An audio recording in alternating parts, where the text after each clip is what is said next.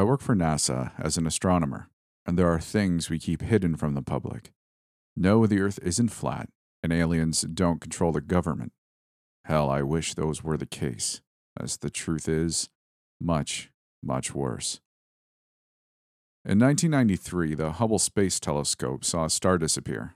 It didn't go supernova or die naturally, it simply went dark over the span of a few minutes. The star was already too faint to see with the naked eye, and ground based telescopes had trouble picking it out from among the surrounding stars. So the event wasn't widely known to the public. At the time, we thought the most likely explanation was that a cloud of interstellar dust had drifted between Earth and the star, occluding it from view. It was noted and mostly forgotten about. In 2007, two more stars vanished. Due to the circumstances of this event, this was much more concerning. The two stars in question were part of a binary system, orbiting each other at a fairly close distance. If a cloud of interstellar dust was the culprit again, they would have both seemed to disappear simultaneously or very close to it. Instead, both stars faded individually over a period of minutes, separated by a span of about eight hours. This binary system was also about 15 years closer to Earth than the star that had previously disappeared in 1993. After carefully reviewing millions of Hubble images, two more stars were identified which had gone out in the years 1995 and 2002. These were all in the same stellar neighborhood, only a handful of light years from each other. The only conclusion we could draw was that some unknown influence traveling close to the speed of light was shrouding or destroying these stars. Unfortunately, the Hubble wasn't sensitive enough to tell us any more than that. The James Webb Space Telescope first came online a few months ago.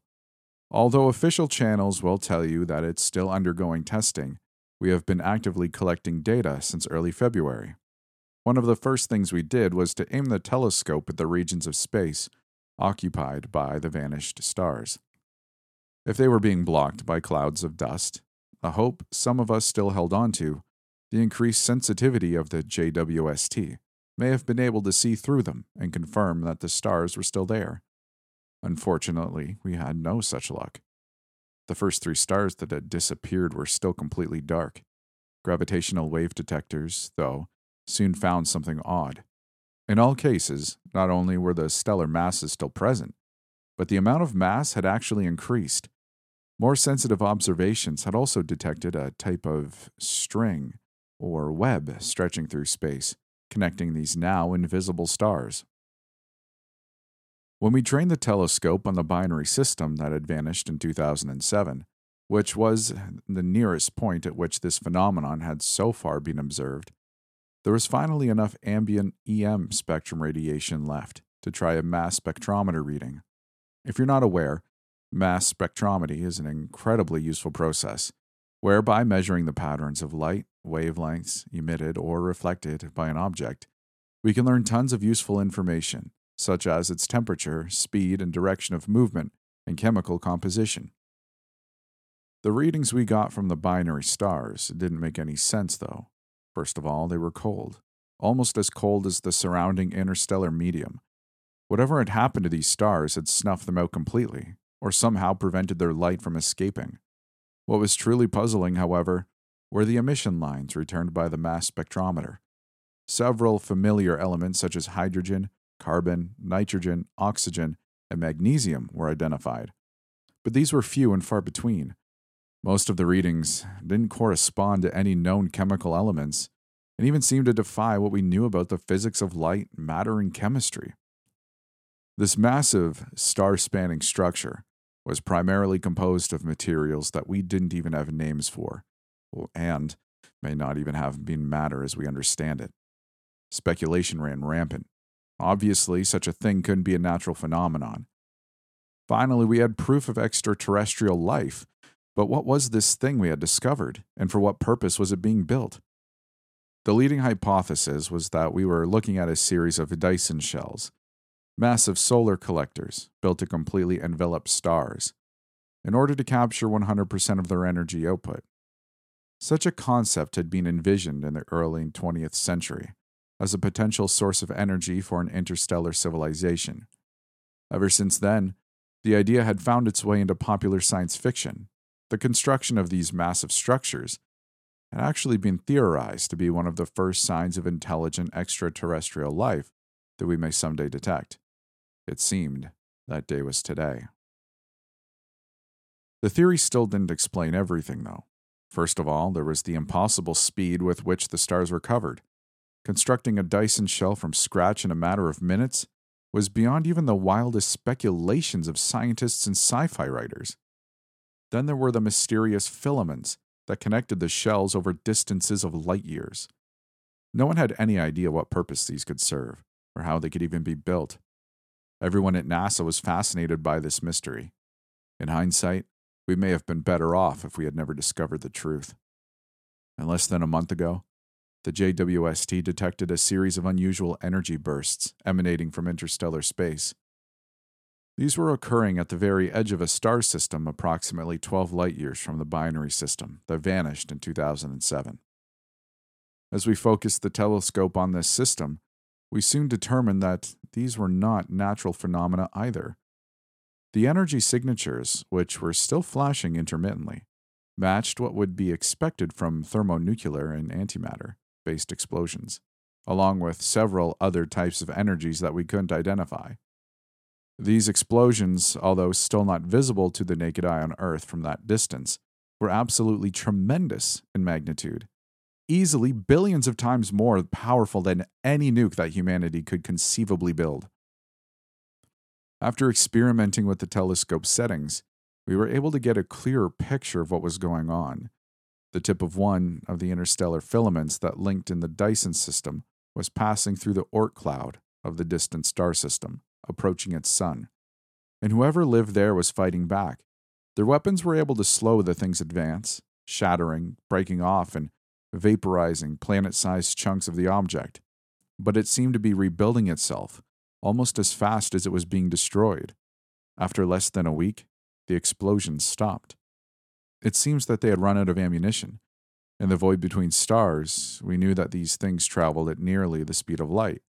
But as we watched it approach the inner star system, its pace slowed as it swelled in size, preparing to devour the system's star. We quickly trained the telescope's mirrors on the doomed sun. We were about to watch whatever this thing was blot out another star, but in real time. We all held our breath as we watched the projected image of the main sequence star, slightly larger than our own sun. At first, nothing seemed to be happening, but soon a small shadow appeared on the edge of the luminous orb, soon followed by another shadow, and then a third. The shadows began to converge, forming a strange yet somehow familiar pattern as I blocked out the star's light. Wait, are those? One of my colleagues gasped. They almost look like. She paused, as if afraid to say the next word for fear of ridicule. I, however, had no such hesitancy. Leaves, I said, my voice monotone. The situation was far too incredible to express any emotional reaction, even that of pure shock. They look like leaves. We watched as, over a period of minutes, a web of shadowy outlines matched the familiar shapes of oblong leaves and thin vines, proceeded to blot out the remaining light from the distant star. By that point, everyone in the room had realized the truth. The phenomenon we had been tracking for so many years wasn't some hyper advanced alien megastructure. Hydrogen, carbon, nitrogen, oxygen, and magnesium. Some of the few familiar elements we had detected they were all components of chlorophyll. It was a plant. An enormous plant that spanned across light years. And much like terrestrial plants, it sought out light to fuel itself. The filaments connecting the stars across interstellar space were stems branches. It would grow in the direction of the nearest stars it sensed, completely enveloping them and then moving on. Any life inhabiting planets orbiting those stars would be left to freeze to death or perhaps even worse. It was possible that the plant would devour those planets to add to its mass as well. Everyone was silent as the telescope continued to gather data. Eventually, after what seemed like an eternity, A young astronomer spoke up from the far end of the room, addressing our supervisor. Sir, we've begun to detect the formation of another tendril leaving the system. Its vector is. He gulped. He didn't need to say any more, but he did anyway. It's heading directly for our sun. How much time do we have? The supervisor replied grimly. Judging by the time lag, distance, uh, relativistic properties, and previously observed speeds of this thing, I'd estimate no more than 27 years, sir. 27 years. We had just watched this galactic weed overwhelm a civilization that was, at the very least, thousands of years ahead of us technologically, and we had less than three decades. I'll probably be found and silenced for posting this, but I don't care. I have to tell someone. I can't keep this a secret any longer. When the sun turns black and the world begins to freeze, at least you'll have some idea of what's going on. Small comfort it may be.